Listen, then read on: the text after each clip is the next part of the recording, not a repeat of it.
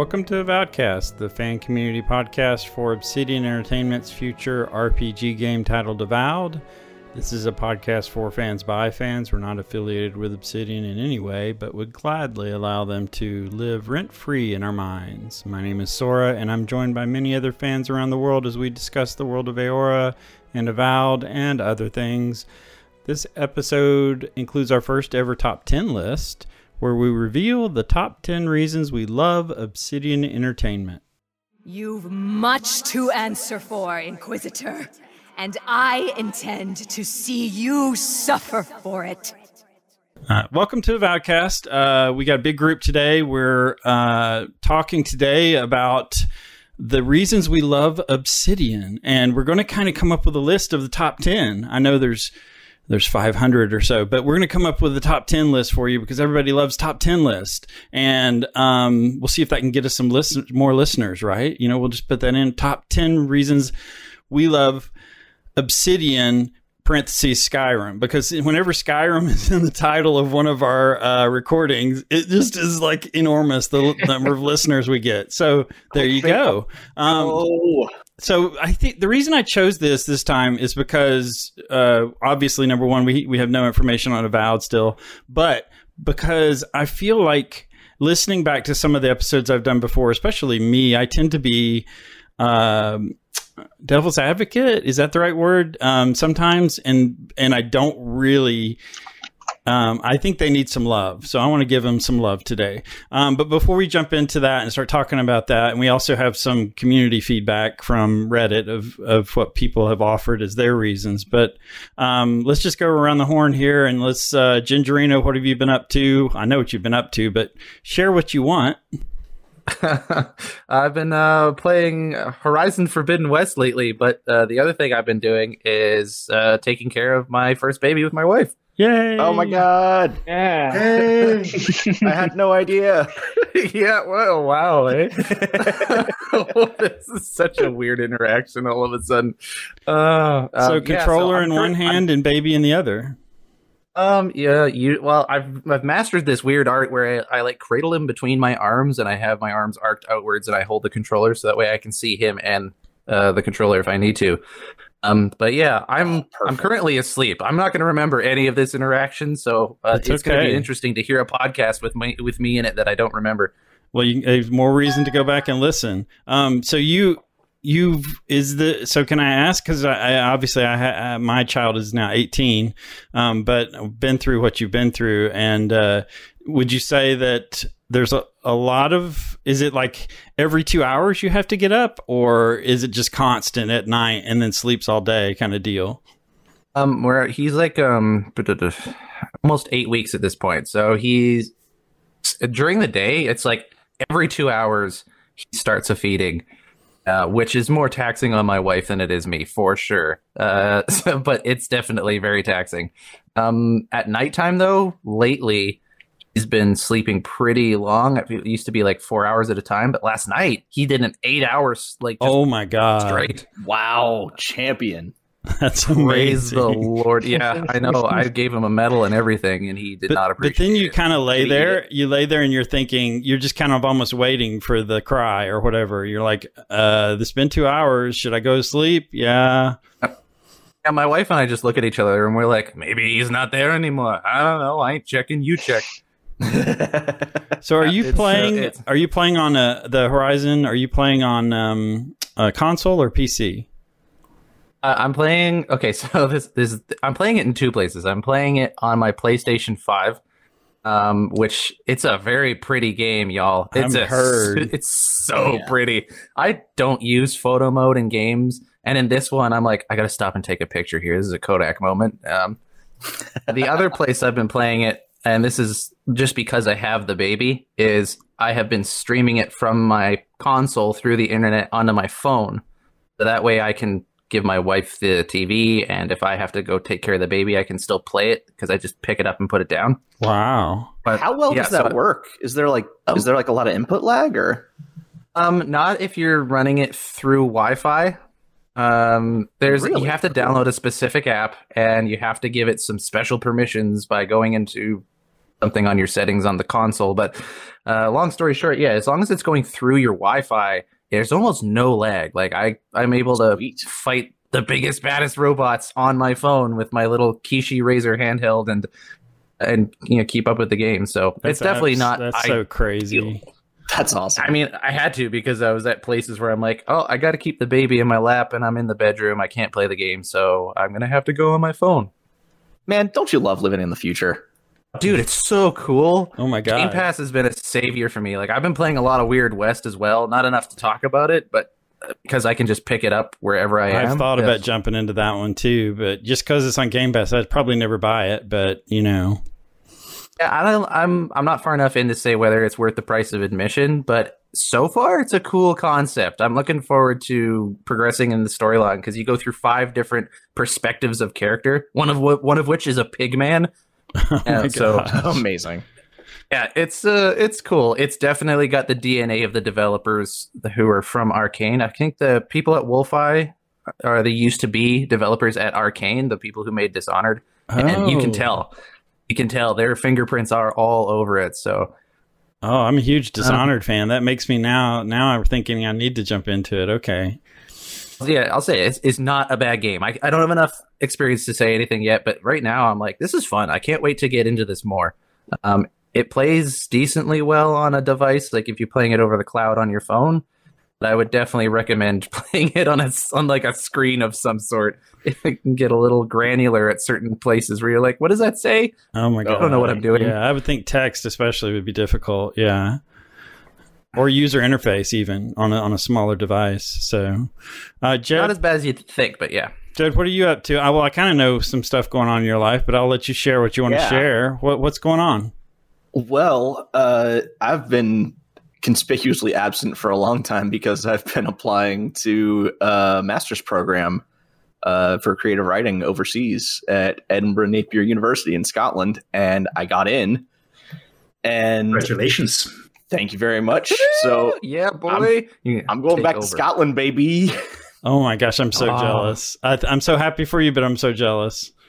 Oh man, I I am like too excited for words, but also holy shit, there's just so much to do before I go over. And I'm freaking it. out a little bit, but only a little bit. Uh, When and does that? it's when like- is the when's the launch? When do you actually jump jump seas? So term starts on September 4th. I'm actually I'm actually boarding a, a cruise ship on August 28th for what they call a repositioning cruise, which is basically when a, a cruise ship has to change ports between seasons. Um, me and my wife are gonna jump on a ship at New York City, and a week later we'll arrive at Edinburgh, or well, we'll arrive at Southampton and then take a train to Edinburgh. But we'll be all, you know, nice and rested up, and you know, there's like a spa on board and stuff. It's gonna be really cool. And actually, it's not that expensive. It's sound I'm making it sound really bougie, but like it's like a thousand bucks a head to take the to take the ship, whereas a flight is at least that much. and, Exactly. you know, sucks shit because you know They're gonna have a ship-wide simulated murder mystery while you're there. That would be great. Uh, maybe not simulated. Who's to say? Uh, that's why the, that's why the prices are so cheap. like we will kill Oh, one of shit, you. They got me. one of you The most dangerous game. It's the most dangerous game. It's the most dangerous boat. Wow. Uh, but but yeah, uh, video game wise, uh, I've been playing Elden Ring. I actually beat it um, like a couple weeks ago, uh, and since then I've been uh, jumping back into Pathfinder: Wrath of the Righteous with a bunch of mods, which that game is still awesome. I didn't realize how how many sort of like permutations that game had in terms of storytelling. It's really it's really quite deep. Like there's a lot of stuff that you can miss by you know taking different mythic paths and and uh, you know making different decisions in the early game. Like I I just went fucking back in time and like redeemed one of the uh, big bad villains of the game. Just you know because I took a certain mythic path and it's really cool. Um, and then I also uh, well Wrath of the Righteous just, just got patched, and whenever they patch the game, it kind of breaks. So uh, I've been playing Cyberpunk until uh, until that game becomes playable again. Well, and they just released a patch for that one recently. Yes. I mean, in the last month, a huge one. So It's really good. It's even better than it was before, and I still stand by the fact that it was good before this patch. Uh, but yeah, the the like apartment customization and stuff, it's pretty neat. Uh, there's there's just a lot more content to the game now, and it, even in that game, I'm finding a lot of sort of like storytelling permutations that I didn't know were there. Um, just like chasing down leads I never chased down in the, in my first playthrough, and going, oh my god, wow, this is like way this goes way deeper than I thought it did. I mean, you have to respect that's them as a company because they're pushing in, they're pushing all in, and I respect that. I really do. Yeah. Like after, especially after what they've been through, uh, they're they're just they're doing the No Man's Sky route. They're like, you know, hate us if you want to, but eventually you're going to love us. Uh, you know, I respect that too. It, it's it takes balls, and uh, I have seen their balls, and they are good. they are good balls, Big. Very nice. big, good, good, big balls. you heard it here. Uh, Get so, writer. Kiwi, what have you been doing? you been playing anything? Uh, yeah, I actually have been playing now. Uh, I've been playing World of Warcraft. The there's a new private server for Wrath Wrath of the Lich King expansion, and I've been duking it out there. Really? Oh man, that's my that was like my favorite expansion.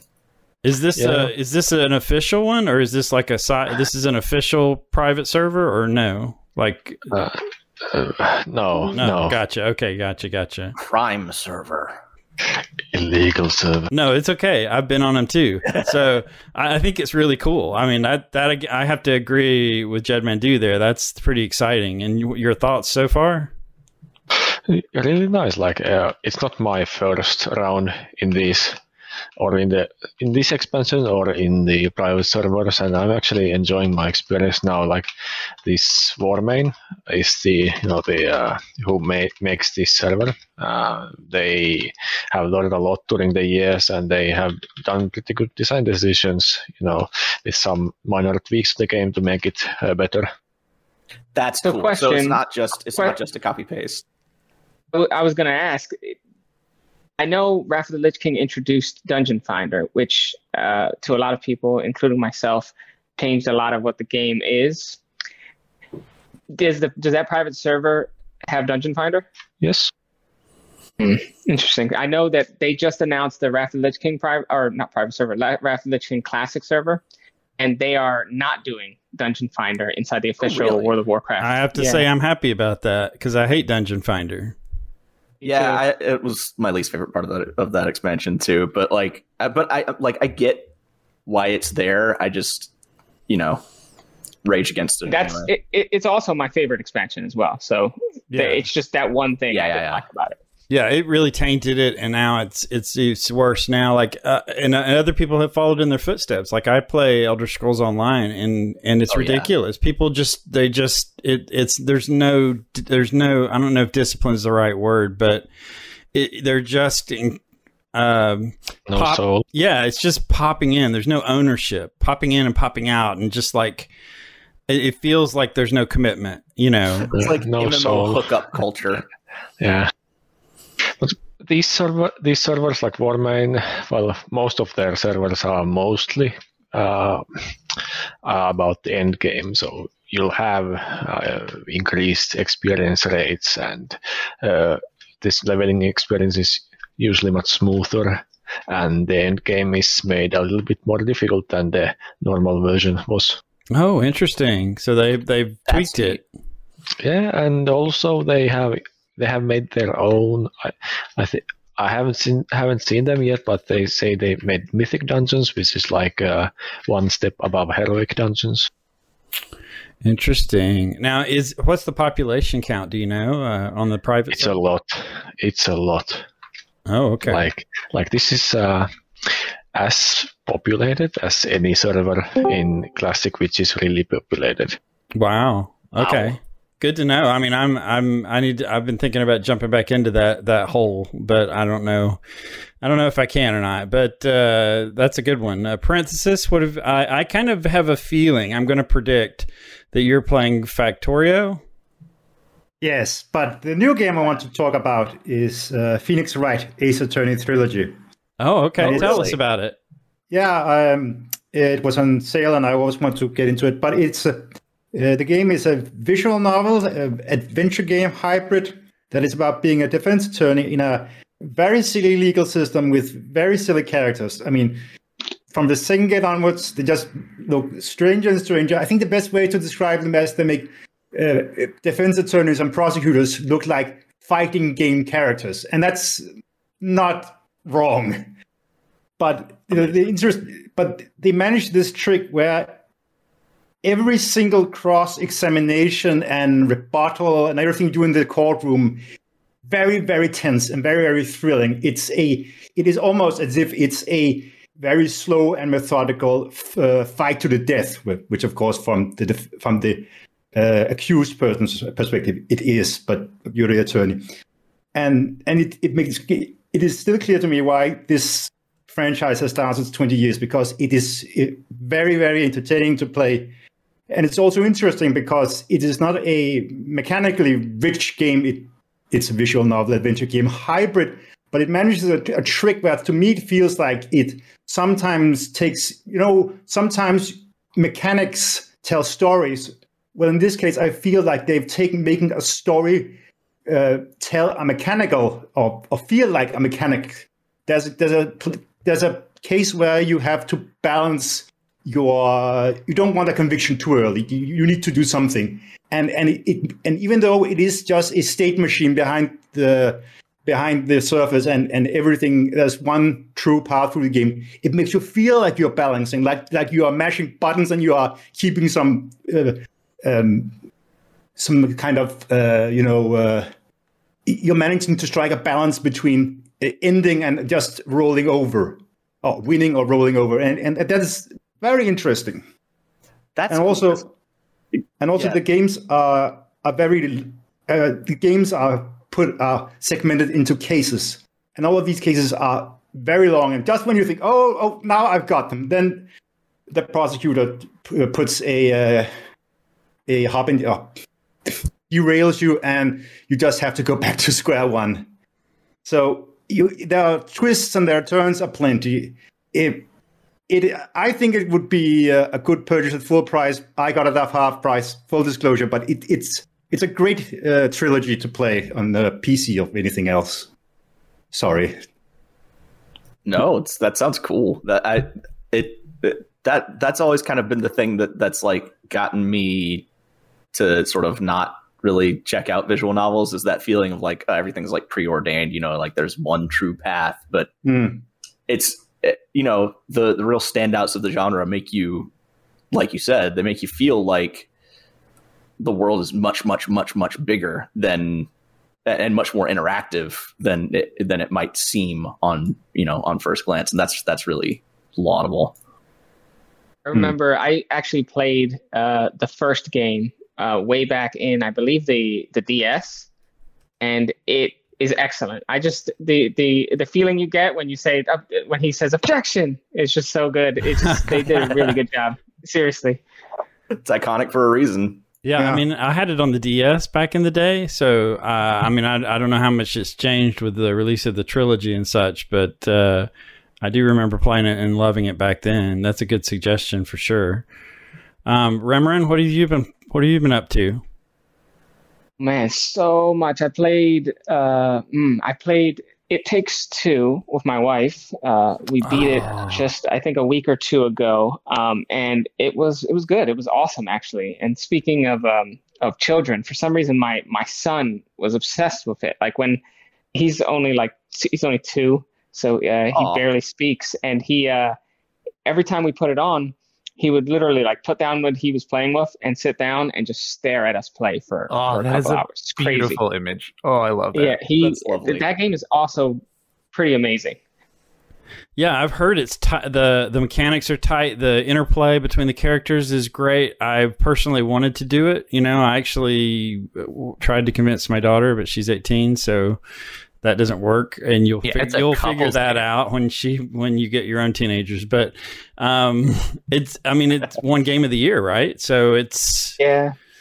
I mean, I wouldn't call it game of the year because just because it's not my type of game. Like I there's too little systems, if that makes sense. I think you guys understand what I'm Yeah, trying to say when I totally, say that. Like, I need uh, a, a really epic story. I need a lot of interconnecting systems and a lot of like complex uh, interaction between it. But the, I just think like just when I thought, okay, I got this this game. Like I understand uh, exactly what this game is. It would show or do something that's like really cool, or really funny, really uh, cool way of interacting with a, another person. Really good game. Yeah, man. It's it's it's it's a well done game. It surprises you at sometimes. I definitely saw Yeah. Sides of my wife while playing that game that I wish I hadn't seen, but it's too late now. I can only imagine, right? but that's a good thing, though, for them to see. I mean, even at that young age, I think the importance of the playing together, the the team aspect of it. I mean, they're learning so much just by observing. And I, one of the best pieces of advice I got when I had my child was somebody told me just narrate the world for them. Everywhere you go, everything you do, you know, just just narrate the world and the, and they'll they'll they'll absorb, you know, and it's just like you're just you just you're just don't even understand how much of a sponge they are and how much they so just by watching you guys play that I, I can imagine, you know, just the there's a lot of value there, I think. So that's that's really cool. Very cool. you so, I- I'll tell you something that I uh, hope that he didn't absorb was me playing Elden Ring. Oh, crap. I, played- I also played in deep Elden Ring, um, and he wasn't as interested in that. But uh, excellent game, amazing. I my favorite from game so far. Really? Okay, that's a big Yeah. uh, big sell because they've got some big It's the- ones. It's the vistas. It's like, I mean, it sounds not cliche, but like people say this all the time. But it's an open world Dark Souls. But if you really think about what that means, it really is an open world Dark Souls. Like going from one of the giant legacy dungeons to the other, like going to the new areas and seeing in the distance the giant like academy that's the second legacy dungeon is just it's breathtaking. And the the the uh, royal capital dungeon that you get to later in the game is one of the most beautiful Dark Souls dungeons I think ever made. Wow. I love that place because it, it really does feel like a city. City, Like, it feels like people have lived here, and It's they're- vertical. Yeah, it's Yeah. not just it's not just flat. It's vertical. I had- There's uh there there's even a whole underground sewer level. yes. I had so many moments Crazy. in that level where I was like, "Oh my god, this feels like Assassin's Creed, but with combat I actually like." Yeah. Man, the chatter alone on this game has convinced me to buy it. I was like, nah, I Oh, you like got to. Yeah, I don't Yeah. like Souls games, but I think I'm gonna get this one. I, This- I just hearing about it. Oh, Well, and if you watch Twitch, I mean, it's it's like I've spent probably three four hours uh, combined, you know, over over several times of jumping on and watching people play it. So it's it's absolutely stunning and gorgeous. And the, it's funny because the email that I'm going to talk about later that someone sent me actually relates to Elden Ring, and um and I won't go any further, but it's it's like um, really intelligently thought out. I think uh, what they had to say, uh, and and it relates to our podcast as well, and you'll you'll see that later. But um, me, I've been playing uh, nothing as wonderful as you guys. I've it's chaos for me. My daughter's a senior in high school, so and everybody's busy. I don't want to say I'm busier than anybody else, but it's it's just a it's that time, you know, and so. Uh, when I do get time to play, I've been doing um, Elder Scrolls Online because it's just easy to jump in and out of, and I also play um, Forza Horizon Five. I've been because that's easy. You just jump in and drive your vehicle around for a little bit. I I I purchased and downloaded Factorio, and I I'm actually very excited about jumping into that, but I want to wait. I think I'm going to wait till after graduation for her um, so that I can really like you know what do they call that empty nest that'll be my empty nest game so I will I will jump in and just Nice. absorb it because I'm actually kind of excited after I watched uh, the stuff that parenthesis shared last time so I think that's one I'm I'm interested and, and I might get into I don't know, man. I'm not even going to go into my From Software rant, but I might get into it just because it's so gorgeous and just because. Um, but I think it's interesting that game how they have uh, for people like me they've they've really shot us the middle finger because when and this is not a bad thing necessarily it's just their choice. Talk about a company leading into who they are which is what we're talking about today but they uh you know they nerf stuff you know that the people have found too powerful. So they go in and they patch Yeah. it and they're like oh you think that's easy? Not anymore. So that just makes me worried even more like oh my god they're just making it harder. Well, okay. It's they're they're making it a little bit more a little bit less exploitable, I'd say. It- okay like it's it's harder, yeah, but it's harder in a way I think that feels fair. Like there were definitely some options that were way overtuned. that the funny thing was that I some. I I had used uh, I think it was like this blood slash and the mimic uh, tier or, or the mimic um uh, summon, yeah. which like naturally I, I I found both of those and I was like, oh, these are awesome, and I used it the entire game. And then I found after I beat the game, they patched it, oh and I, I looked at the patch and I was like, oh, I was like, oh, look at that! Like what I found was actually, uh, or I guess quote unquote optimal, and people were actually like saying it was too powerful. Mimic tier is still really good though.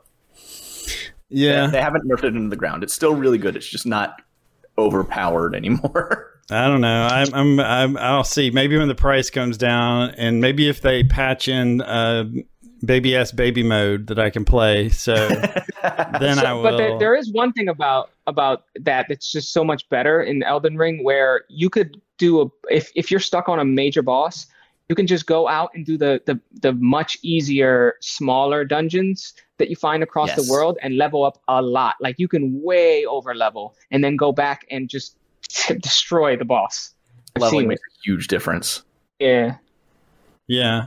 That I, I, I'll give it a try. I'm sure I'll give it a try. So I was just thinking uh, today we were going to talk about the top ten reasons or top reasons we love Obsidian, and um, Obsidian. Obviously, we've we've done a podcast on their history and about how long they've been around and uh, some of the projects they've done in the past. And uh, I'm going to start out. I'm going to jump out, and then I, what I'll do is I'll just kind of go down the list of you guys, and everybody has to say something, but you can't repeat something someone else has said. So Ooh, yeah, it makes it difficult, doesn't it? Um, spicy. uh, so I get to go first because I'm hosting. So there, uh, but I bet you you weren't going to say this one anyway. Um, so I will say my reason, one of my top reasons that I love Obsidian Entertainment is uh, because of their history and their just their stability over time um, and their persistent leadership. Um, Feargus being the co-founder, uh, what was it in 2000, early 2000s, um, and just has stuck with them. And I feel like they keep talent that, um, I don't know that agreeable is the word, but that they keep, they, they work hard to keep people. It seems from the outside.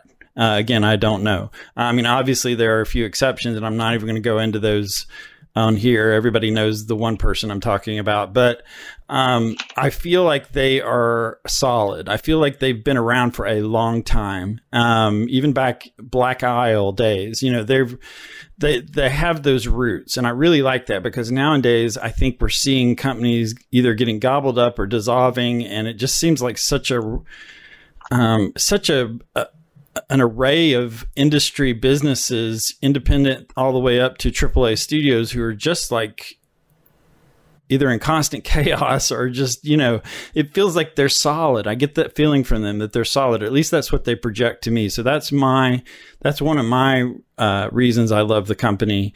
Um, and and some of the things that their leadership has talked about in games that they played when they were younger and so i identify with that as well so i i kind of i kind of like that about the studio um, so i get to pick somebody so i'm gonna pick on uh, raise your hand. Raise your hand. Oh, okay. Uh, back in the room, back in the corner of the room, uh, with the thing in your hand. Uh, Gingerino, tell me a reason you love Obsidian. Uh, I love Obsidian because of its glass smooth smooth texture, uh, the rock that it is. Um, sorry, that was a dad Oh, joke. yeah. Anyways, and it also holds an edge really well. right? They really, really do. Very Edgy, nice. edgy Very nice. I'm a, I'm a dad now, so I get to make these jokes. It's cool. You're I not like allowed it. to stop me. Um, my favorite thing about Obsidian um, is how personable they can be. Um, when I have sent emails to Obsidian versus other gaming companies, when I get replies back from Obsidian people, whether it's the support guys or whether it's um, their I don't I don't know their community outreach person, I always get a response back that makes me feel like they actually read what I had to say, they actually cared what I had to say, and they're actually interested in it. Whereas like if I've contact anyone in another game company, I just get sort of like robotic responses like, "Oh yeah, this is the information. Okay, cool, on your way," which isn't bad. Like you know, I'm glad that I can reach out to say Bethesda and they'll actually write back within a week and give me information that I need. But Obsidian, they sent me back and they're like, "Hey, Eric, uh, that sounds cool. I'm glad you're doing this thing. Yeah, here you go. Here are some options for you. Also, have you considered doing this? Uh, let us know how it goes." Type thing. That's when I started up, fantastic. yeah, well, when I started up my podcast, I wanted to know can I use the music from the games? So I sent them an email, and the guy was like, "Yeah, totally. We love it when fans do that." I'm glad Oh, you asked nice. then, because I didn't ask. Well, I, I was, I get a little worried and paranoid about uh, you know, legality Thank you stuff. for doing but that on my behalf because I've been putting Yeah. it in all the shows. So Not a problem. Well, I'm they and turns out they love it when people do that. And he offered me uh, the guy who responded. I can't remember his name. I want to say Matt, but I don't know if it was. He he responded with like ideas, and he asked me like, email me back, let me know how the show is going and what we can do for you. And I I love that. I was like, damn, they they they saw me as a human being, and that was so cool. I hope that they continue to be that way as they because I'm sure they're going to grow, especially having Microsoft acquisition and Avowed's got a lot of attention, so I don't see them not growing. But if anyone there is listening, please maintain that because that is something that a lot of people really appreciate is that they feel seen and heard and valued as a human being. Yeah, and you- if you remember back in the early days of our podcast, like two years ago or whenever, uh, God can't believe it's been that long, but um, Jesus, yeah. Triometry, you remember Triometry? He's still around. I, I talk to him every now and then. Um, he's going towards, uh, he's kind of doing a little bit of what Jed Mandu's doing, but he's looking at the, he's really diving into programming. So he's learning languages and how to program and things like shit, that. cool. And anyway, he, w- uh, he last time I talked to him, he, you know, we were talking about how he sent emails to them as well and got a very personal r- response from them, um, which is crazy because once word gets out that they're that that nice, um, you know, they might get Just a start lot emailing of them emails. casually. they might get Hey, a lot it of. going? Um, yeah, I, I think that's a good one. I, I had, I had, and I like the the way you the personable side of it. I hadn't even really it hasn't sunk in on me, but I like that a lot. Okay, uh, next uh, parenthesis. I'm picking on you. Got to give me one that hasn't been mentioned. So I feel that uh, as a company uh, of RPGs, I really appreciate that that they actually stuck around making RPGs, making that their bread and butter. I feel that they have they've proven and they could fairly easily. I guess there would have been an outflux of people, but they could have retooled the company to a support company. I mean, they have been going through some hard economic times, but the management doubled down on RPGs. They chose to ride through the bad times, and and here we are. Now they they, they sold themselves to Microsoft, and they've got a lot of money. Uh, well, the founders got a lot of money, but the company's got a lot of support, both in terms of capital, but also in in technical support and support from presumably other Microsoft studios they can draw on at least sometimes. So, uh, so, so that is that that proves their conviction to the RPG genre, and I appreciate that. Oh, I do too. I, I love that one. And just when you were mentioning that, it made me think about uh, kind of what I was talking about before. All of these people who are out there who are wanting to do the similar things, it sets an example, right? It sets a good example, I think. And that, you know, if you play their games and you follow their company, um, that, that, conviction that that uh, RPGs is your bread and butter and sticking with it and not not following all the other distractions that might pop up in the industry or other trends or things like that um, just to make money that's very respectable and i think it's probably pretty rare wouldn't you say i don't think there's a lot of companies that have done that over a period of how long god since early 2000s so 20 years right Yeah. Yeah, it is. It's it's a tough business. I mean, computer games is a tough business to be in, and RPGs doubly so. It's a it's a genre that fluctuates heavily, and it's it's never as profitable as shoot, uh, shooters or, or other of the mainstays. So it's it's one you really need to have great conviction and and belief in the genre and enjoyment from it from yourself, or otherwise you're just going to burn out and choose an easier path, which isn't wrong, but I just appreciate that Obsidian didn't. Yeah, and that's, you, know, you meant just because what you said reminded me of news that just came out. I don't know if you guys heard of one of the developers of Portal Two um, was was on a podcast and came out and was threw some shade at Gabe Newell about just that and the fact that I know that what did he say? Something like I know that Counter Strike makes you all your money, but can we make Portal Three? Um, Oh and- yeah, that's right. Nice. so it's kind of leans into what Parenthesis is saying, and that you know, it, maintain your conviction. You know, this is this is your property. This is your IP. This is your, you know, um, yeah, you're gonna make more money over here, um, but with those 12 13 year olds no offense uh, emails gingerino at gmail.com um, and uh, but when they grow up and they grow out of adolescence and grow out of all of the call of duty crap they're going to want to play intellectual games right? So you kind of have to keep that going wow i just insulted so many people and it What, Call felt of really Duty's- good it felt really good Call of Duty's got its place. It's fun. Mm-hmm. right You know, it's, Yeah. it's actually an interesting test of your audience base. If you lose none of your audience base, then you know which people are listening. Purity test. Next victim I'm going to pick on is Kiwi. I want you to tell me something that you love about Obsidian that nobody has mentioned so far. I feel like I've been cheated because you mentioned something.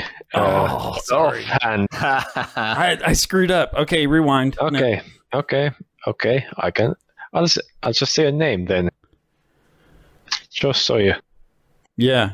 yeah. Hallelujah.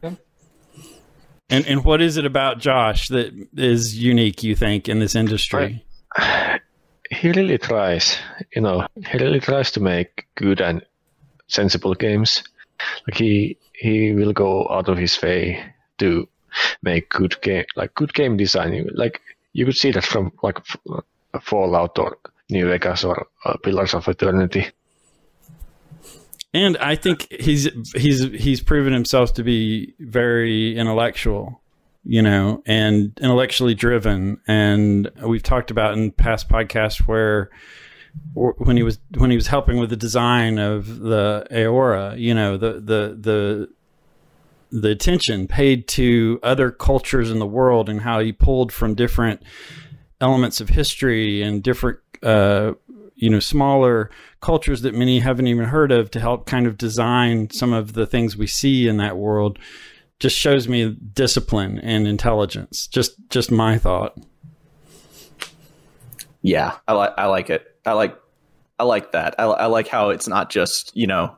Oh, European fantasy. Well, we'll just you know, these guys are like kind of German. These guys are like kind of Roman. These guys are you know French. Whatever. It's like oh no, we're gonna like take a whole pastiche and stitch it together and make it meaningfully different from you know other stuff that's been you know that that's been out there and like yeah some stuff is recognizable some stuff is ripped from real world cultures wholesale but a lot of it is retuned and remixed in very thoughtful and interesting ways.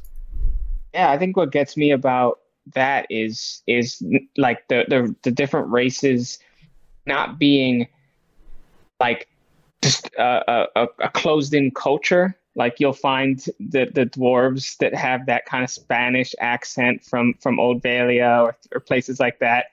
But then like dwarves in in in like the Dyrwood uh, have that kind of southern american accent kind of Yeah. thing going. You know, it's it, it it it makes the world feel more alive and and i think that's a lot to do with josh.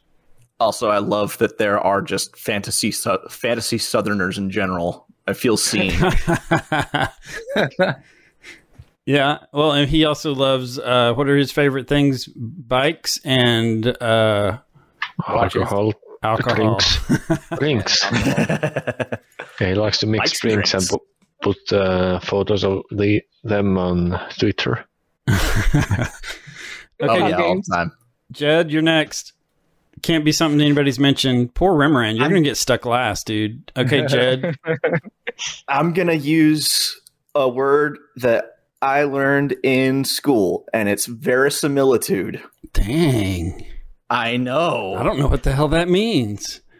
Okay, well, it's basically it means just sort of truth, but in a funny sense. It it, it means How do you Sort spell it? I'm going to Google it. V E R I S I M I L I T U D E. Oh, crap. Jed Mandu is going to start a word of the day podcast. Oh, I love it. Keep going, dude. Tell me about it. It- okay, so verisimilitude is not necessarily uh, truth or realness as much as it is the appearance of being true or real. So, um, and that was me literally just sort of reading the the Merriam-Webster dictionary definition. So don't get too impressed. But basically, basically, what I mean by verisimilitude is commitment to the setting, commitment to the story being told. Mm. Pillars of Eternity is one of my favorite games of all time, partially because of how well and how deeply it commits to being a real world. You know, how how how much thought is put into, you know, oh, okay, these aren't just you know NPCs that you're talking to. These are people with lives. Here's where they live. Here's where they eat. Here's where they sleep. And you know, here's what they do day to day um, you know, and and you're coming into their lives at a certain point. They've got their own shit going on, um, but they're still here for you in the story to interact with. But you know, don't get it twisted. It, it- it's kind of like how everyone in Eora is sort of their own main character of their own story because that's kind of how a lot of people treat real life. You know, most of us kind of some subconsciously think of ourselves as sort of the main character of our lives because well we can't help it. It's just part of human nature. And i just really enjoy how deep and how intricate and how detailed all these world uh well details i guess. You can't say detailed details but it, you know what? Fuck it. I'm going to master's school. I'll There be you go. Own it. I own the language now. Um, but I, I, I- just really enjoy the commitment to the bit. You know, the, the commitment to kayfabe, to to the the reality that exists within the game. I think nobody does that like Obsidian. CD Projekt Red maybe is second place um, for me because honestly, Cyberpunk just feels so similar to that in a lot of ways. It feels very, very deeply thought out and very, you know, methodically constructed like that. Um, but yeah, that's That's a good that's one. my contribution. So- Verisimilitude. It's so good. Like when you make the setting of a game feel just as alive and breathing as an NPC or a character in a story, like that, that just this sells it so well. Hmm. Does it mean there's no Easter eggs? no, there's definitely Easter eggs. Uh, uh, which, Immersion ruined. well, there can it can be. I just stumbled across an Easter egg from The Office in Cyberpunk, like literally just before it. Uh, I mean, Obsidian's games, like Pillars. do. Oh yeah, yeah, yeah. Yeah, I mean, I, I you know, I can't really nothing really springs to mind in terms of like Easter eggs for me, except maybe like Pillars 2 referencing Pillars 1 a whole lot in some really improbable ways. Um Yeah, I can't think of any actually. Now that you Baldur's mention it, they they reference the uh, the the giant space hamster uh, with your your giant really? um, space pig. You get if you get the collector's edition. Oh, I get, you yeah, get the right. space pig. I didn't Yeah. know that. Yeah, the giant That's miniature a that's a space, boo space pig. yeah, boo reference. Oh, oh my! But I'm okay with that though because Minsc and Boo are like two of my favorite NPCs of all time uh, in any game. Yeah, I mean, it shows humor and relevance, and it, but I think you can have both. I don't think one excludes the other. I mean, obviously, there's a balance, and you don't want to have too much of the call outs like that because then it pulls you out of the game and the experience and the environment. But, Outer Worlds. yeah. Oh my gosh. oh yeah, boy. we don't- let's not talk about. Outer I'm staying positive. Um, I so, agree. yes. Um, yeah. So that that's interesting. Yeah. I I kind of uh, I kind I kind of see where you're going with that. So Remoran, What? Uh, Uh, there's so much, so much has been said already. yeah, Um, we took it all the good stuff. So but you know, I'm I'm gonna go with unforgettable characters. okay, good. I think there's Ooh. there's so many uh, to choose from, but like of like New Vegas, Benny from New Vegas, unforgettable. Yeah. Like I always Oh, remember yes. that that character. Parvati from Outer Worlds. I love Outer Worlds. I way. love I Um, love that character. I- yes, I don't. I Yeah. don't hate Outer Worlds, but uh, but yeah, I I would say Parvati is like the best part of that game. Yes, I She's agree. then then look at Pillars. I mean, Edér's not just my favorite companion in Pillars of Eternity. He's my favorite companion ever in any RPG that I've ever played. I I And see that. just- like there's so much little things like they make him like so human like some of the the the, the things he gets to say like the, the his story and then just how good of a friend he is like he's the only companion that is is with you at the start of pillars 2 from pillars 1 unless he unless he dies in which case an empty chair Aw. next to next to you in in the boat in the beginning of, of Pillars Two. it just it just speaks so much um, to that type of storytelling. But also characters like you you love to hate, like Durance from Pillars One. Like I hated that guy, but he's so memorable because of that. I don't know. God, So yeah, I, that's that that's guy. my that's my answer. but yeah, yeah, no, totally. It, he's he's definitely unforgettable in a, a lot of ways. I Yeah. feel like uh, in the CRPGs, the later you go into the story, when they intro- re- uh, introduce new companions, they feel like extra, and you ju- sometimes just want to take them because of that. yeah, I kind of get that. Like with uh, yeah. like Hiravias. And grieving mother, I think as well is a little Grieving bit. Yeah. um, Mother, yeah. Uh, the lore for Grieving Mother makes her hard to really get into because like no one else can see her. Right. Right. Well, no one else can see her like you do, right? Yeah, yeah. like- yeah. Uh, But, But I agree. She is really cool once once you crack into that, you know, that storyline. But it, it there is a barrier there.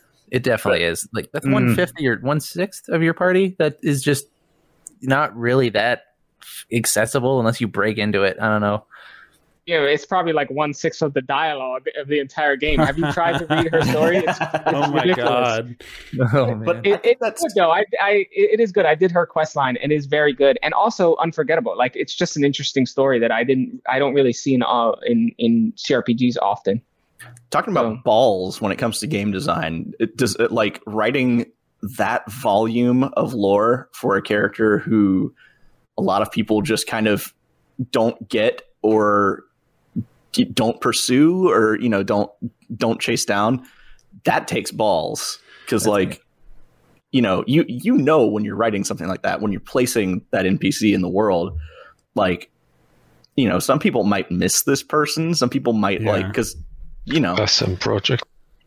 yeah It's I mean, a flex for sure. you're cultivating a, an audience. I think they've always done that. I think you, uh, and this is not to be insulting to anyone that's not included in that audience, but it's just that you're cultivating a type of player um, as, uh, and and you are kind of in a way um, giving a nod to that type of player, and that just by going to the extra mile on that and including all of that, and um, you know, it it's.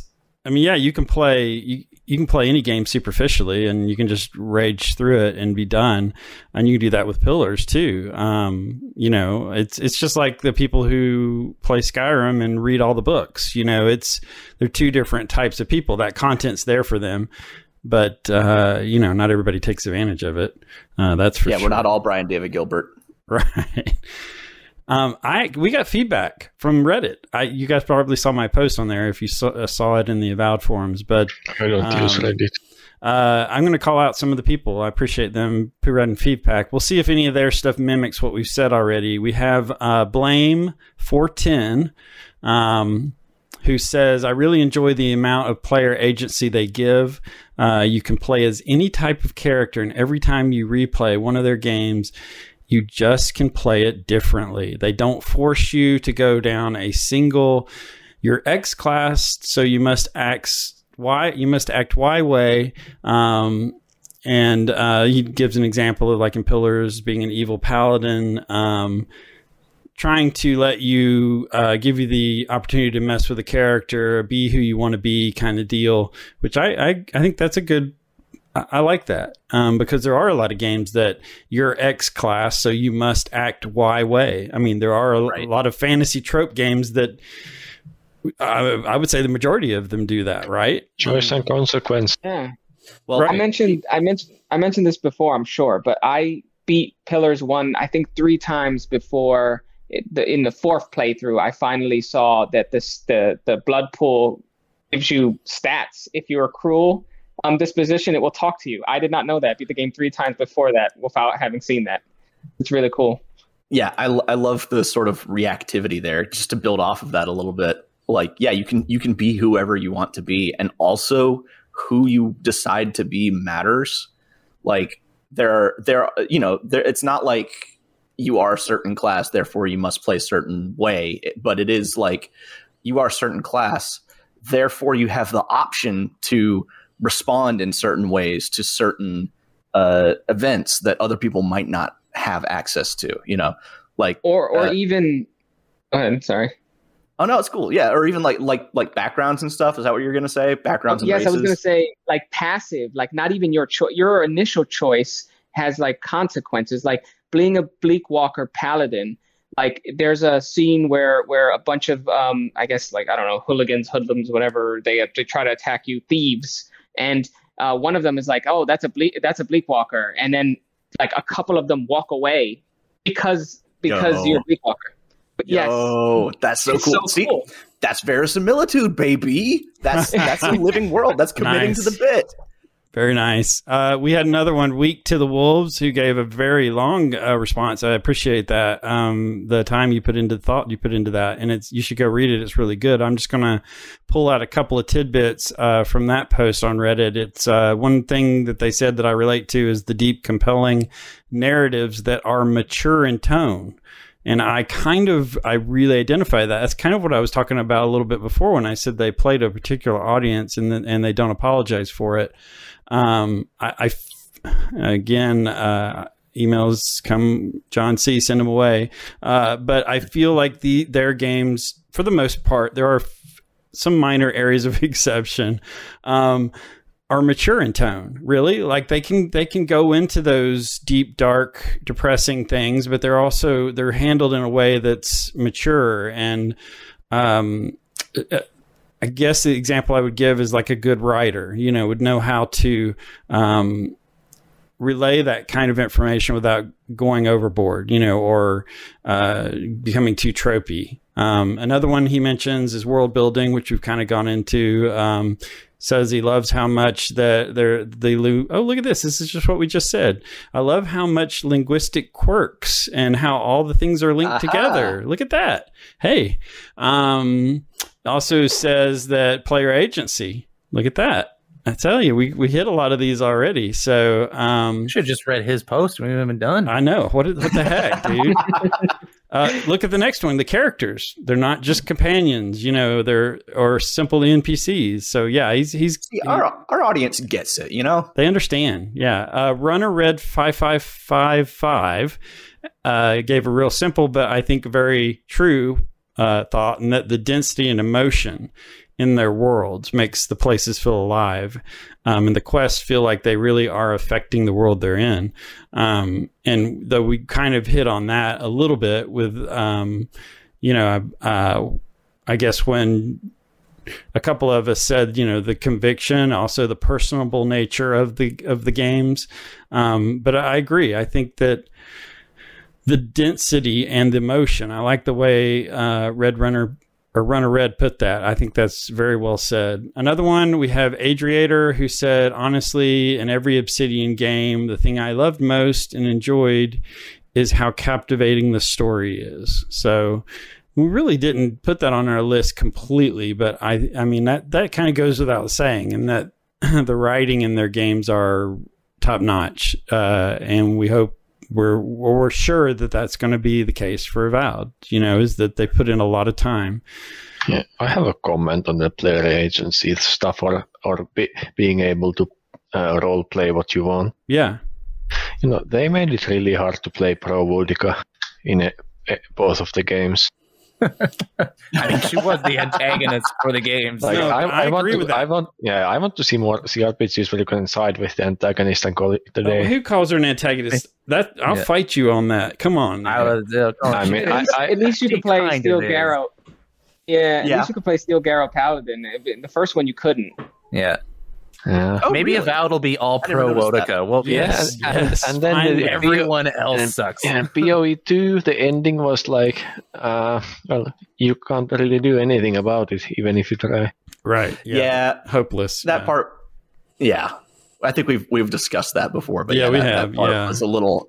Would have liked a little more branching there, but still, still very good. Well, and then the into Pillars one too, and how anyway, we don't want to get into all that, but we No, no, we're love Sora, love. Today is a day of love. love. Yeah. Yes. Anyway, um, uh, Noah Love, love. River, Renault River wrote in on Reddit and said some things that we've already said, but one thing I want to point out um, was that said was uh, meaningful factions was that Noah River said and pointed to Fallout New Vegas. Pillars of Eternity 2, where you have to decide which faction deserves your support and control of the region and evaluating the different faction beliefs and behaviors uh, made me have to seriously consider what I believe is right and wrong. That's an know- interesting way to put it. It's true. Yeah, like looking Yeah. back on Pillars 2, the factions were kind of one of my favorite parts of the game. And it kind of flew under the radar for me at the time because I was just having fun playing the game. But like, it, it, I love how all of them sort of have their own realistic reasons for doing what they're doing and for wanting to control the Deadfire. Like, and and none of them are just, bah, I want to be evil. It's you know, it's it's deeper than that. I, I have a like there's a there's a certain pattern that uh, Obsidian uses on their games when it comes to factions. You can see this in New Vegas and PoE one, PoE two. That uh, it's the same model that there's competing factions usually, and you have to eventually side with one of them or two of them or none of them. And it's a pattern that I recognize, and when I do it, uh, yeah, I don't I don't like recognizing it. yeah, when you see it coming, it kind of breaks it a little bit. I like A that bit. that they, those factions aren't all. There's not an easy answer ev- every time. Like even in Pillars Two, Yeah. where you would think that you would side with the Huana because it's their land being taken over, but like you look, they they talk a lot about their class system and how it doesn't work and how people are starving to death, and you're like, well, that's they're not the obvious answer. So there's so many different like. There's no wrong answer, which I think is really cool. Yeah, and then it's like, do you do you try to reform them? Like, do you try to lead, you know, lead like a sort of revolt? Do you do you hand the keys over to someone else? Like, you know, it it, asks interesting questions about sort of political philosophy, honestly, which is not something that a lot of games do. And in general, I think that Obsidian has a good track record and on making factions, as we mentioned, but also antagonists when there is such a designated one that have uh, understandable goals. You might not agree with the goals, but at least you know what they're doing. I mean, e- even a, a antagonist fest such as uh, Mask of the Betrayer, you can go down the line and you can point to each antagonist and can say, "Oh, this is why they do it." And Yes. and you will always say, "Well, well, th- that's a comprehensible reason. I, I, it's it, it sucks for these people. It sucks for me, uh, and I want them to stop. But it's it's never what? What are you doing? To reiterate the point, it's more interesting if it's almost compelling to side with him. Yes, And if you can. Uh, Noah River. I just saw this. I'm I'm looking back at Reddit right now. Um, I- I'm I'm and I didn't catch this the first time. I don't know if this popped. No, it's just, uh, interesting. So Noah posted. We talked about some of the things there about the factions, but also said uh, engaging fans, which kind of relates to. Uh, some what a couple of you said earlier about uh, Josh Sawyer and others love to discuss design decisions and lore with the fans in the past. They like to answer questions, admitting mistakes they made, which is super rare in the industry. So kudos to them for that. But then there's a reply from uh, the head of QA at Obsidian. Um, Oh, holy shit! Yeah, look at that. do you see that? Damn. Yeah, David, Yeah, uh, awesome. David Benefield Benefield. says with a heart shape, getting to share the game with our fan base is a huge driving factor for many of us. So, David, man, thank you for for popping in to say that, um, and just kind of acknowledges the fact that it is a, it is not just uh, it is a, a very intentional thing on Obsidian's uh, side. It's a philosophy, obviously, of theirs that that that is kind of their driving force for a lot of things. Um, we have a couple more I want to mention. We have Ordis, uh, who wrote that um, uh, in the continuity, uh, their characters are perfectly integrated into the universe and give us a different uh, vision of it.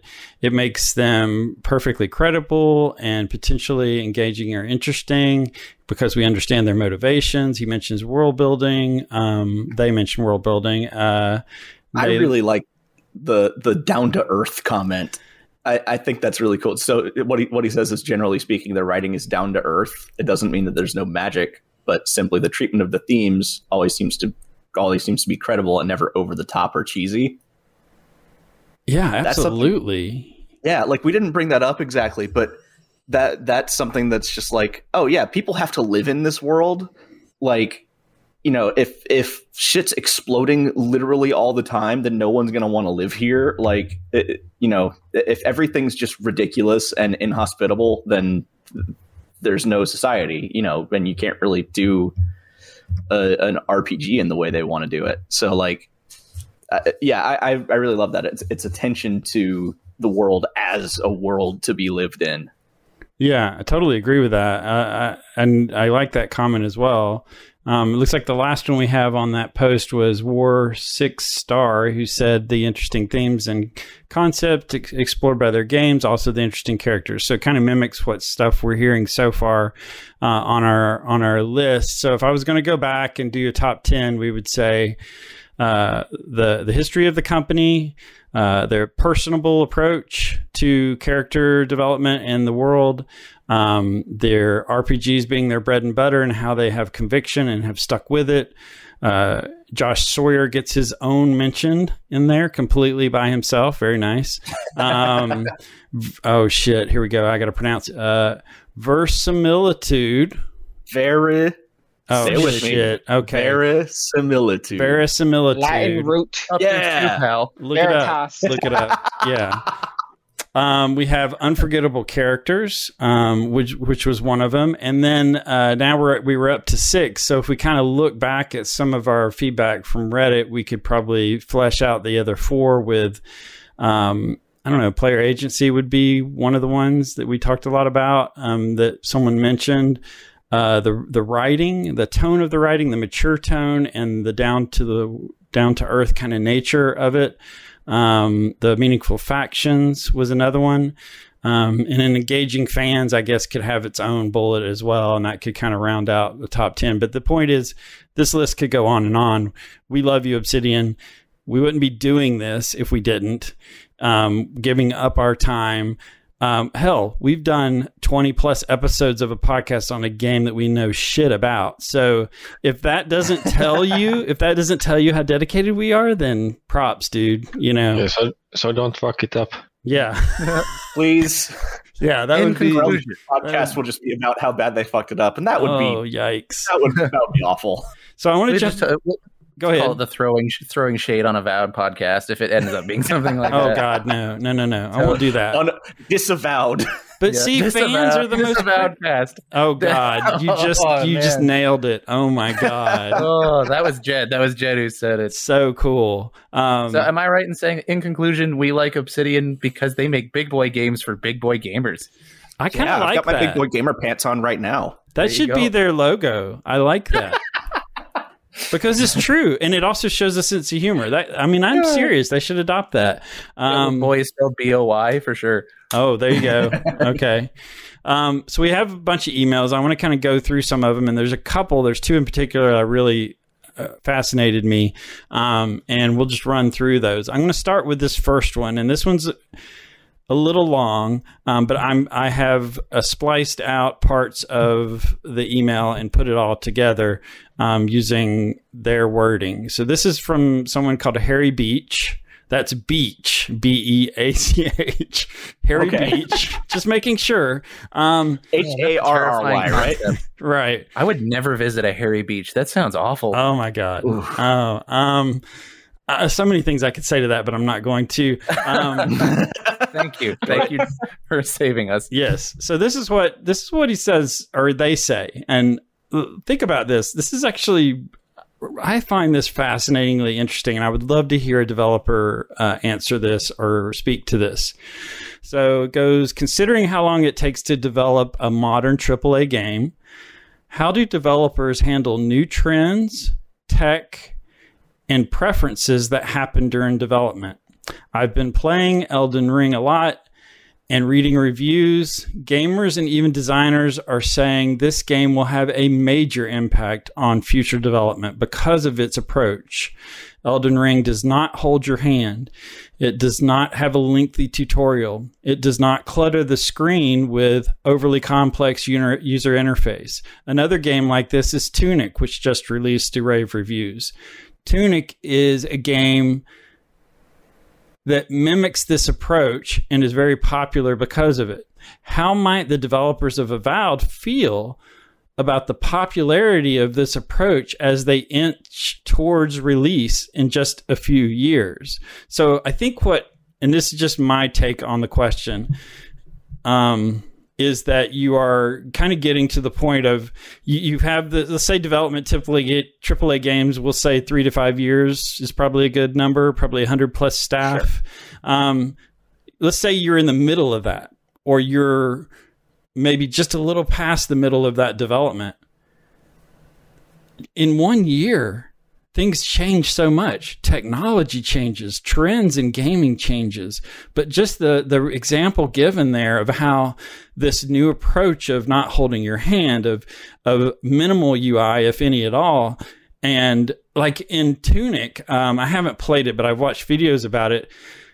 The the page there's in the game you collect pages as you adventure through the game. The pages you collect teach you new things about the game that Right. you didn't previously know. They're they're more like a tutorial, but they're they're developed in a way to serve the game's story and lore. So it's not, you know, written like a traditional manual for a game, but the point being that that, that mystery is kind of the rule here that games are games were being subtle now to replace being obvious, right? So I would use an example of like somebody who's gone way overboard the other way would be like an Ubisoft. So if you played any of the recent Assassin's Creeds, they are guilty of everything that Harry Beach just said. Their UIs are ridiculous. Their maps are ridiculous with all the markings all over it. Everything is in your face. The tutorial is, oh my God, the tutorial took me eight hours just to get through the stupid first island, just to teach you all Jesus. the stuff. So it, it, it's a really good point. And as a developer, what do you do? Like, if you're now seeing that the trends are going one way and that people are really applauding this one company who came out and went went for it and they developed a game where they're very different from most of the other games that are coming out right now. Um, it, how, do you change midstream? Do you do you I look at your not. do you go back to the office the next day and you're like stare at your screen and you're like shit that game's like- 10 times better than what I've got. What do you know? The I- I- players are not so stupid after all. I feel, I honestly feel like a game uh, or a game designer, game director, or just someone who's working on the games probably worst like uh, dream or nightmare coming true is uh, the head of the game, a game director, or even someone above that coming in and said, "I played this game. The, our game should be more like that." I Yeah, think mid, right. especially with a, a giant Mhm. RPG, I think mid development, something like Avowed, I seriously doubt that their systems uh, can change at this point because our big RPGs are so reliant on their systems and they're so interconnected that slight changes could have a ripple effect. and I think it, it just would be so difficult to do something. I don't know anything about game design, but it just to me that's what it it's looks like would happen. So Game game design isn't a solved issue, just not just like how writing books or making movies aren't.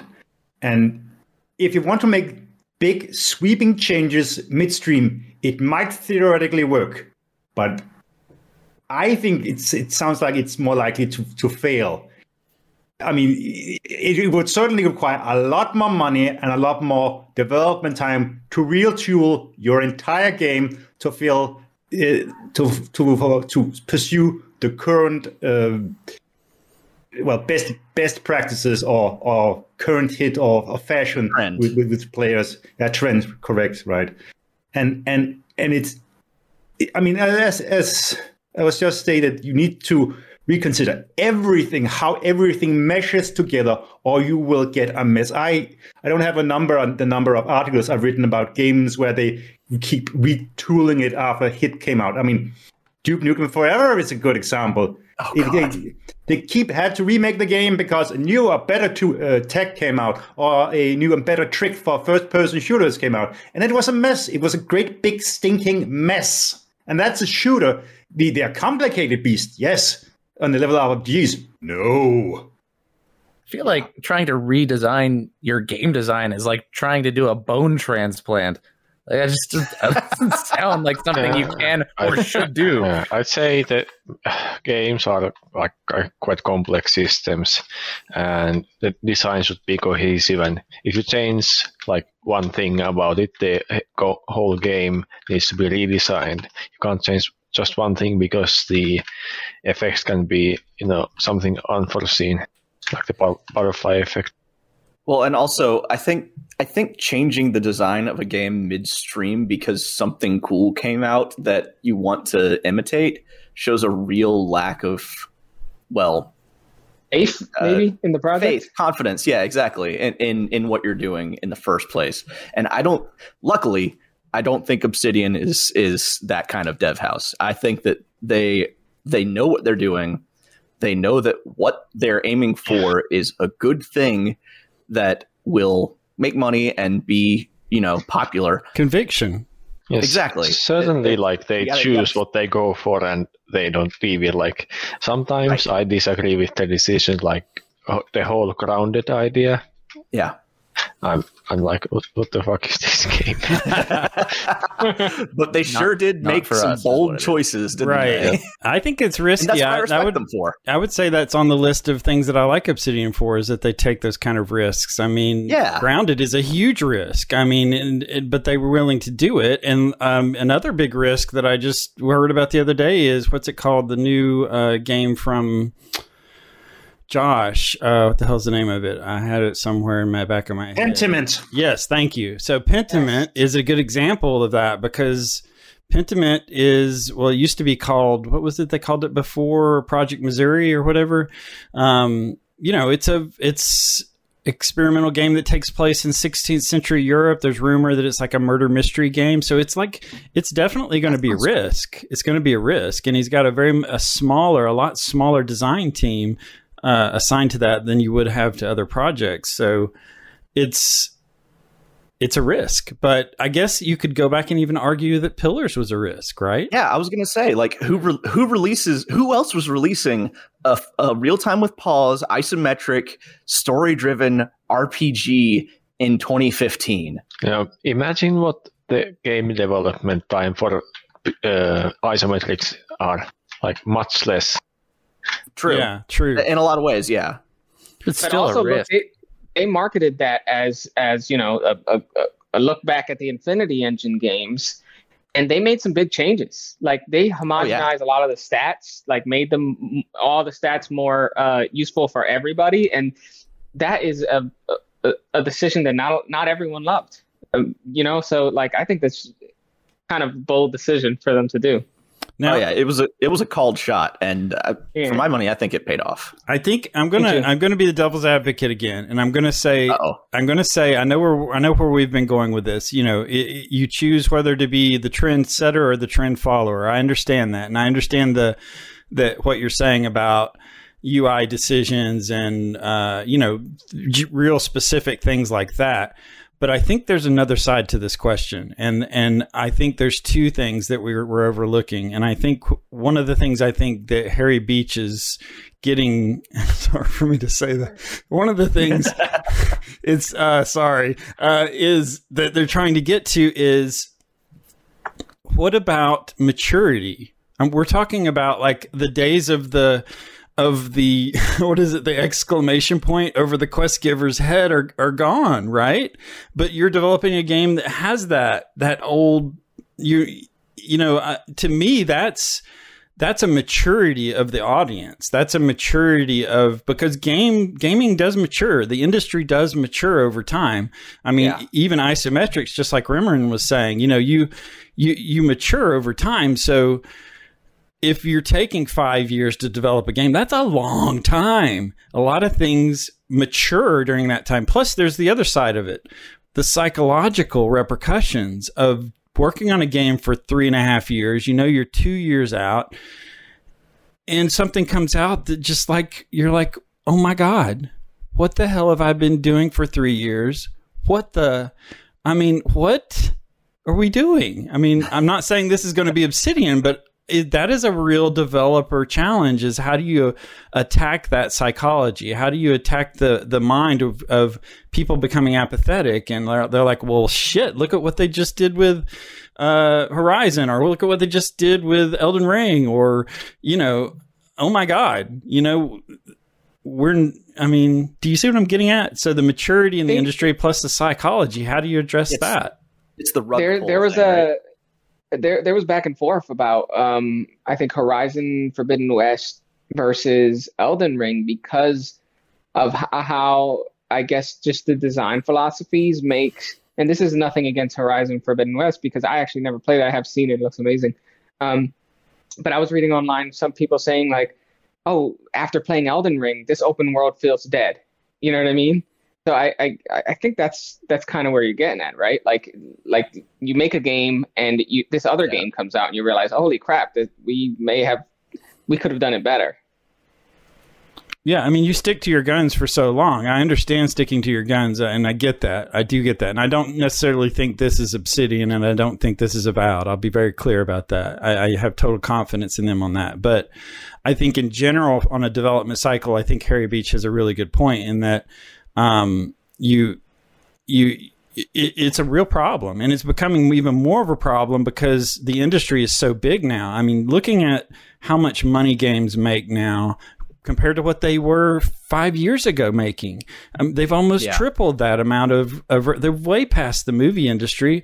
I mean they're the it's the biggest entertainment thing in the world. And it, so it just continues to become this behemoth and that means more people are going to come into the fray and are going to have to deal with these kind of issues.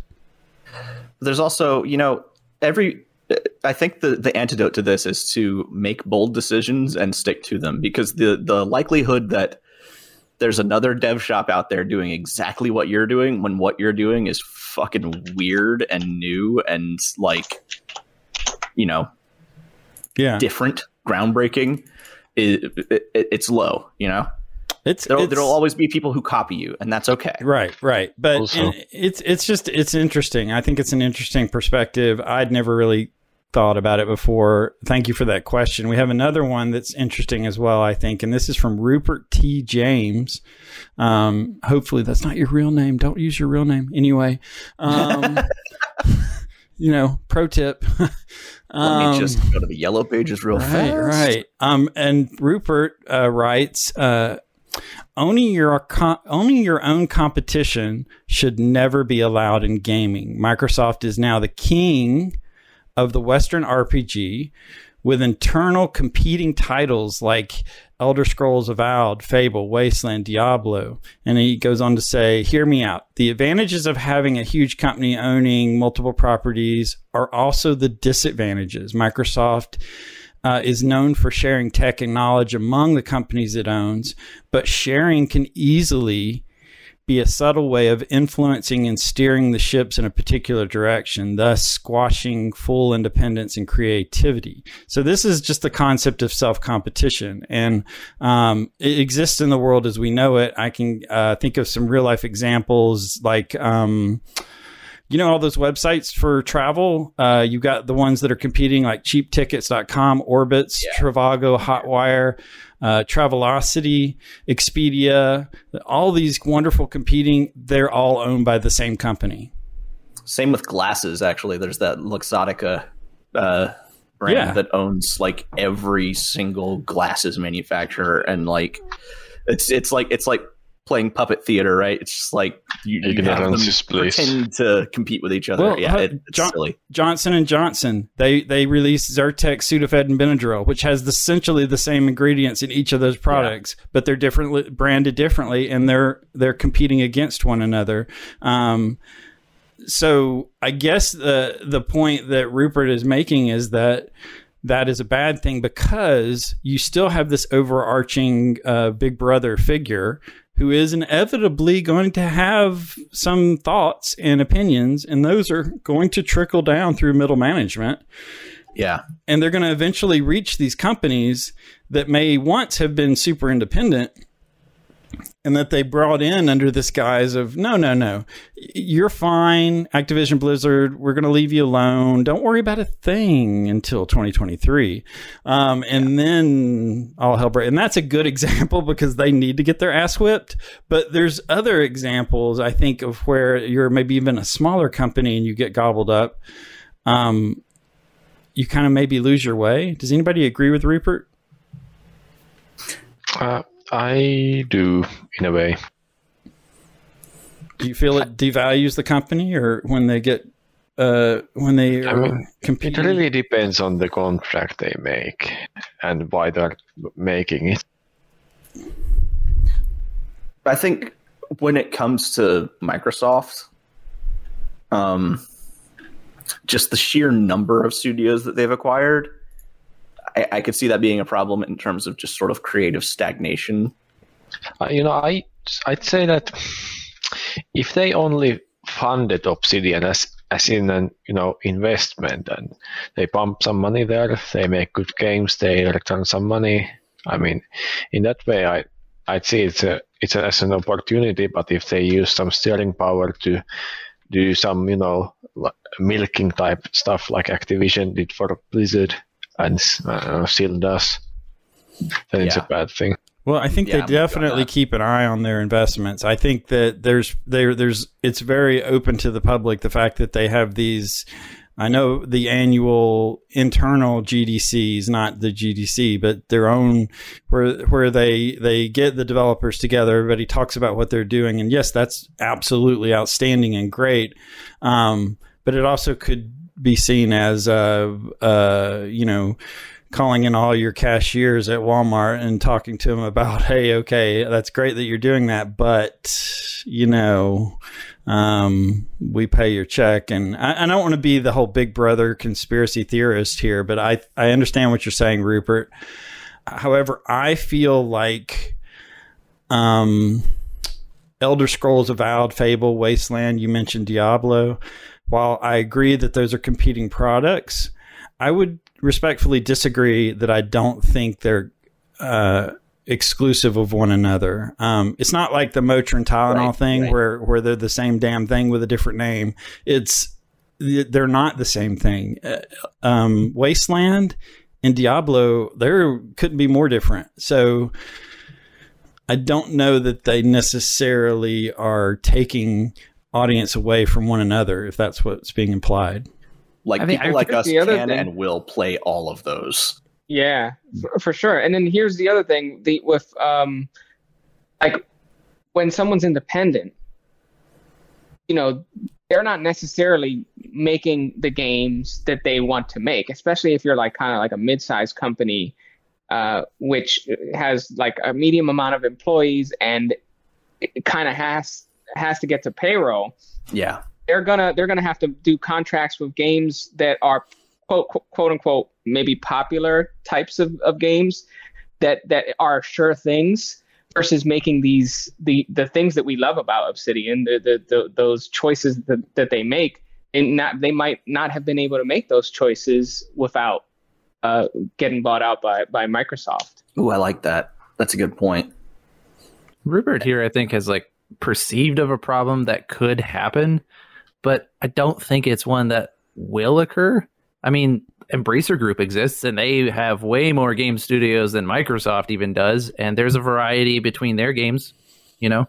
Well, Square Enix has been around forever, and they own how many of the JRPG franchises? So, Like all of them. yeah, so And- they're they're like- the other side of the the world example, and I don't know that they've necessarily suffered because of it. Um, like past a certain point of size, no one's really independent. You know, no one, no one's, no one's making creative decisions in a vacuum in the video game industry because, you know, like it's like you said, Rimron, like they've got to make money and they've got to, Mm. you know, appeal to certain subsets of certain audiences, and in a lot of cases, they've got to, you know, appease investors and stuff. Even, you know, even if those investors aren't giant multi billion dollar corporations like Microsoft, they're they're still people who want a return on investment, you know? I think I, I would equate it to a certain parenting style. I would say that it's like, um,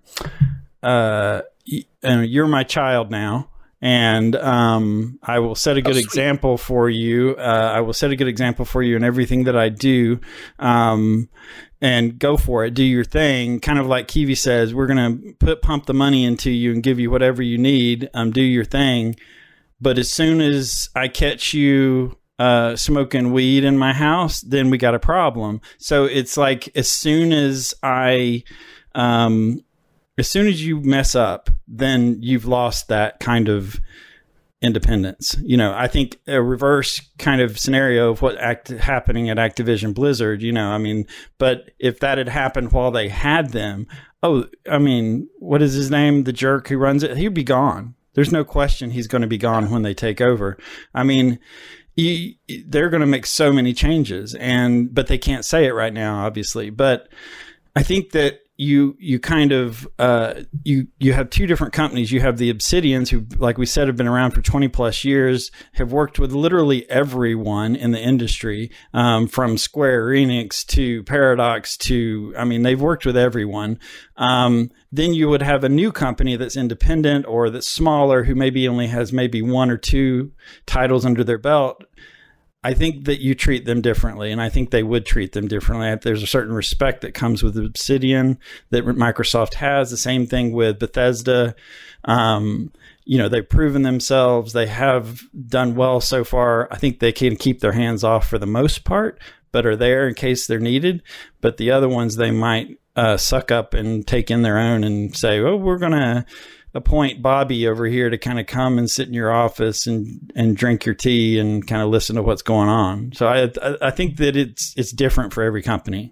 We have another comment. Uh, we're almost done. I'm, I have a ton of emails, but I'm, we don't have the time to go through all of them. But this one was interesting. This is actually more of an opinion that was shared in an email to us from, and I believe this person has emailed us before, like early on, but because I recognize the name Zhukov, Z H U K O V.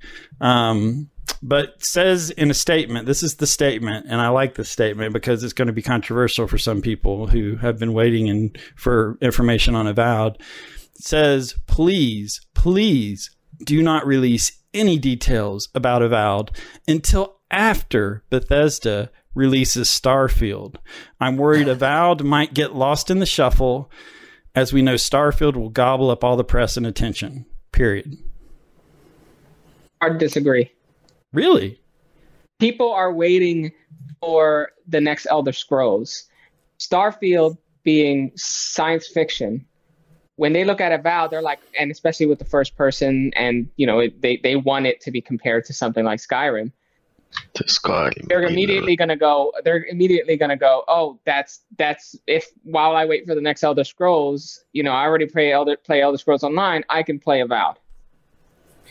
Yeah, you could Right, argue yeah. that Avowed would be overshadowed by any upcoming RPG, so they shouldn't co- release any information, which means you would just not release anything until the game's out, which means you wouldn't build up marketing and hype. So, In like, fairness, you know. though, Starfield's not just any RPG. I mean, yeah, I know, but like it could, you know, there are people who are going to say, "Well, I'm looking forward to Fable more than Avowed," or "I'm Right. looking forward to Forspoken more than Avowed." You know, it just depends on. So some people are going to say that that game's bigger, so don't release anything about Avowed because then it's not going to. okay. You know, uh, this doesn't Well, seem. yeah. so you guys are all about the RPGs unanimous. You you want the slow leak instead of the big push after. I kind of get both sides here, but I also think that Bethesda, okay, particularly in this example, Bethesda has burned a lot of their goodwill uh, Yeah. over several years, and I think that everybody, everybody, I don't want to speak for everybody in the world, obviously, but everybody in my orbit who is looking forward to Starfield is doing so with a big fat asterisk, you know, where it's like, oh yeah, that looks cool if, you know, if Bethesda doesn't fuck it up like they did with Fallout 76, you know, if if there's you know actual cool branching quest lines like uh you know like there weren't in Fallout 4 like there there's there's a lot of there's a lot of excitement but there's also a lot of trepidation about that game I feel Yeah. and I don't think Avowed has that kind of baggage to it which is nice well, Well, and and- people can be excited about two things at one yeah, time. I agree. I agree. impossible I think It's it's more also the I think like- it's more the attention in the press, and that you know something like the next Sure, Elder sure, sure. Scrolls game. You know they're kind of saying that Starfield is that, which we know it isn't, but still that it's just going to be. Uh, the Obsidian's the the communications or leaks about Avowed is maybe something I disagree with Obsidian. Like they release so like they don't release any info actually, and it sometimes makes me forget about the game. And yeah well, the little leaks that's something I it actually frustrates me in a way that because there, there, there will be some small I don't know interview or something like that, and then like 200 game journalism uh, pages up about the same thing in a thousand words, but there's actually like one tidbit. Yeah, Yeah. Jez Corden. but look, here's the thing. Here's the thing. It's been it's been two years since we heard anything about Avowed since that uh, reveal CG trailer. or Officially, yeah, yeah. Yes, officially. Now, it, that's why I think we should hear, or in the next E3 kind of whatever Microsoft is doing this summer uh, conference, while they show Starfield, they should also show Avowed. Now, if they said Avowed releasing November 12th, the day after Starfield, I would say no, no, no, no, don't do that. Don't do Please, that. dear God, do not It's do not that. gonna Oh my happen, no. lord! I have. There's so many. There's Yeah. Forspoken and Starfield and Hogwarts Legacy coming out back to back to back. Please don't right, do that. Exactly. E- Exactly. But if you're just showing information, I think we should look at at Avowed separately as its own thing and say, well, we haven't seen anything officially in two years. Let's show something. Right. You know, I don't Oh. think we have to worry about Starfield because it's going to come out in a different window. also th- this isn't a binary um, situation. I mean, they can just if if you don't want to uh, get buried in the Starfield is released hype train, uh, press release extravaganza, YouTube uh, Armageddon, then you can just do it. You know, a bit. You can just stop. You can read some information and then stop before like a month, like in. Uh, October, and then you can start up again in the end of December. You don't have to uh, embargo yourself uh, and tie yourself into knots over it. You can just, you know, uh, make an exclusionary zone where you don't say a thing. That's a possibility. Please, Obsidian, give us something. it's been so long. Yeah, I think Like how- nah, man, it doesn't matter if they do or not. Like, I'd rather if, put your energy into making the game. Don't worry about the marketing too much. But I, you know what? There are people at Obsidian who get paid money to make these decisions because they're informed about how this kind of stuff works. So, really, who are we? well, Uh, I well, I am someone who wants that there there is no MBAs in the world, but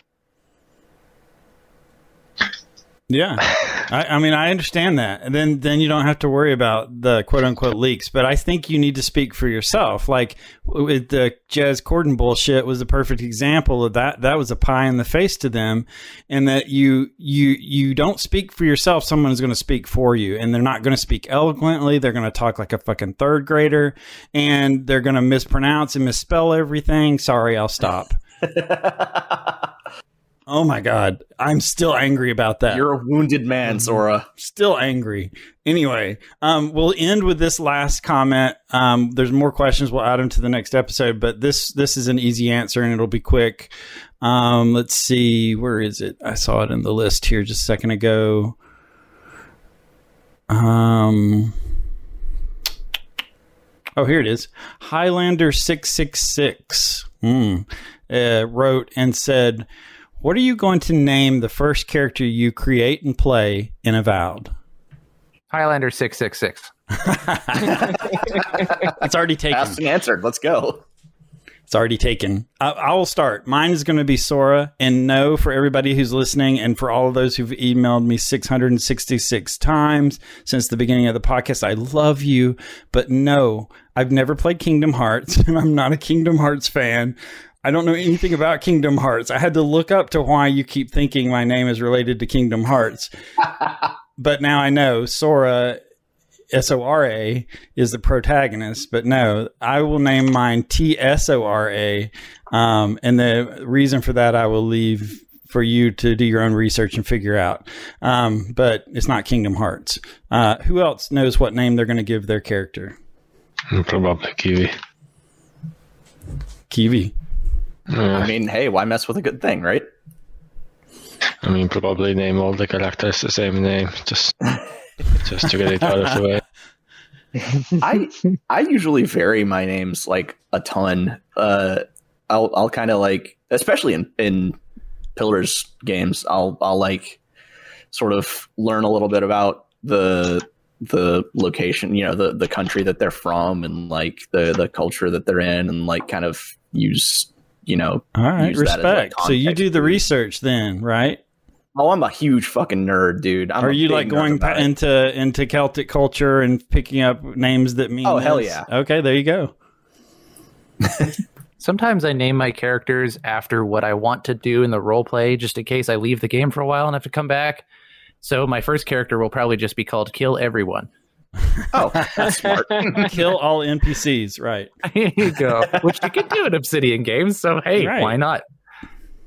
Yeah, I, I'll usually go uh, Remoran. My first Okay. character is almost always Remoran. I, it's almost always like specific to like I want to be in the world, so it's it, it's almost never a weird name. Usually Remoran or Leywin. Sometimes I use Laxton, but uh, after that, it, all hell breaks loose, and I'll get the stabby McStab stabs for my rogues and stuff like that. So.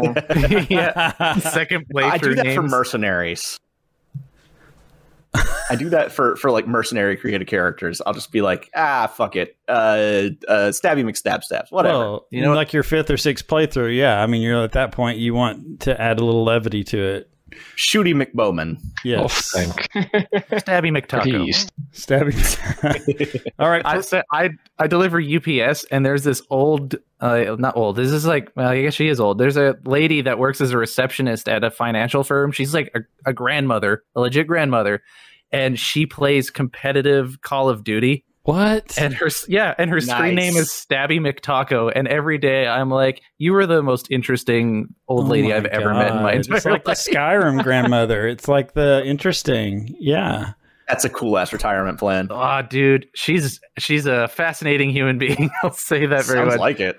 yeah, so Stabby McTaco. Well, that just goes gonna go against my comment earlier, right? So she disproves my, you know, once you reach puberty, you're done with that. So I guess not. Um, I I, I, she plays Call of Duty though, so Let's hear parenthesis name. I want to hear what name your first character is going to be called. brackets. Well, uh, I, I have to say I, I have to wait until I get the game in my well digital hands to do it. Uh, uh, not to get highfalutin, but it, it has. First, I have to conceive what I, who am I going to role play. For instance, Sure, when sure. I when I played Pillars of Eternity, I wanted to play an abrasive character, so I just called my character Abraxas because I have no imagination in my head. And uh, and I'll do the same. I'll have to figure out who do I want to play and what what name sounds cool attached to that character, cool or appropriate. I, get I think man. that's just fine, man. I, I think that is uh, you have you have a writer's permission to to name your characters like that. My name is Eric. My first character in Pillars of Eternity was Elric. Oh, So, you know, like I just threw an L in the middle of my name. I'm like, that'll do. That's a fantasy name, baby. It is. There you go. Yeah. I mean, honestly, actually, a lot of a lot of fantasy names just kind of happen like that, and that's fine. Josh Sawyer said on a podcast that when they want to do a fantasy name, they just add an extra letter. So, like the name Sam, they just threw an extra M at the end and they're like, done, fantasy. Yeah, That's true. And if they're an, yeah, have, and the character has, has to see an alien, you can always take the old punctuation shaker and add an apostrophe where they shouldn't be. just a fucking pepper grinder. That's awesome. Q apostrophe John C. That's Or like John the C. Dune you go. way of naming characters. I like that. Actually, that's a very DC way na- way of naming characters. Fucking uh, the Martian Oh, Manhunter. right, right. God, What was we're that fool's name? John. Isn't it J O N John? Oh, J, J apostrophe O N N J Yeah, apostrophe O N Z Z. J'onn J'onzz. Oh my god, Jo- oh, Fuck you, DC. that's crazy. said, pardon me, J'onn J'onzz. You appear to be having a lag issue. Could you try that again? Yikes.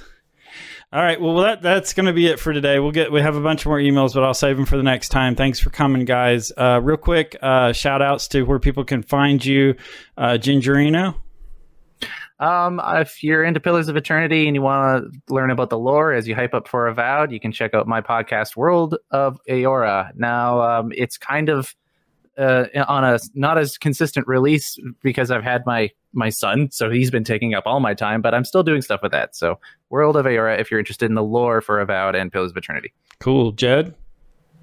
uh, twitter.com slash jedmandu. Um, I haven't really been posting a lot lately uh, because yeah, life stuff. I'm trying to organize a move across an ocean. Um, Congrats again, man. That's, That's so, so, cool. great. I'm Thanks, so dude. happy I'm for really- you. I hope I'm that really we'll be able to hear from you some, even when you do that. So Oh fuck yeah, dude! I'll, I, I mean, it's only like five hours ahead, so it'll be like what 4 p.m. for me when we when we record. That's doable. that's like parenthesis. your five hours, right? I can't. I can't remember. Yep. Oh yeah, hey, sweet. Uh, but uh, yeah, I, I I post about video games. I post about politics, unfortunately. Uh, but yeah, Cool. give me a follow if you want. Uh, Kiwi, I I, know know. you're everywhere, so give us all your names that people can reach you at. No. Parenthesis, do you want to be seen or known?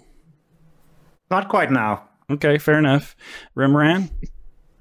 I'm at Sir Emran on Twitter. Just my shitty opinion, shitty inconsistent opinions on things. In, inconsistent too. I post sometimes and sometimes I don't. And if you want to uh, directly contact us, we're at Avowedcast on Twitter, and our email is avowedcast at gmail.com. Um, and sometimes you can find us on Reddit. Uh, Avowedcast is our tag on there. Um, thanks for listening, and we'll be back uh, probably next month with another one. when the wheel has ground you all to dust. Only I will remain. Oh, drop a good spice from wouldn't do us any harm. Oh, drop a good spice from wouldn't do us any harm. Oh, drop a good spice from wouldn't do us any harm. And we'll all hang on behind.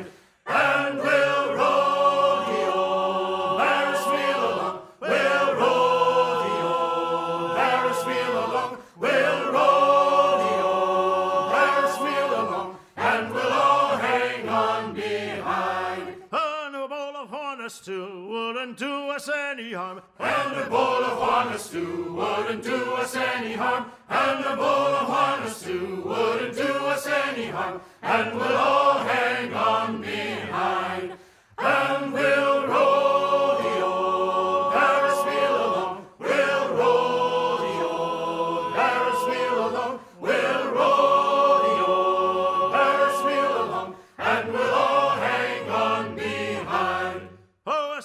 Chester Pierce wouldn't do us any harm. Oh, stolen Chester Pierce wouldn't do us any harm. Oh, stolen Chester Pierce wouldn't do us any harm. And we'll all hang on behind.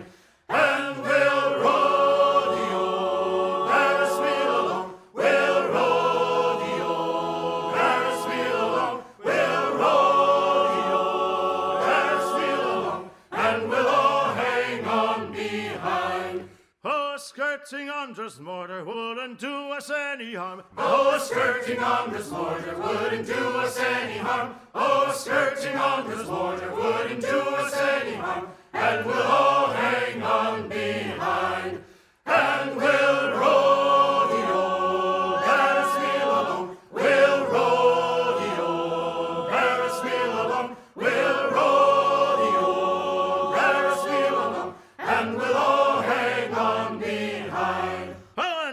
And queen's birth wouldn't do us any harm. Oh, a knight and queen's birth wouldn't do us any harm. Oh, a knight and queen's birth wouldn't do us any harm. And we'll all hang on behind.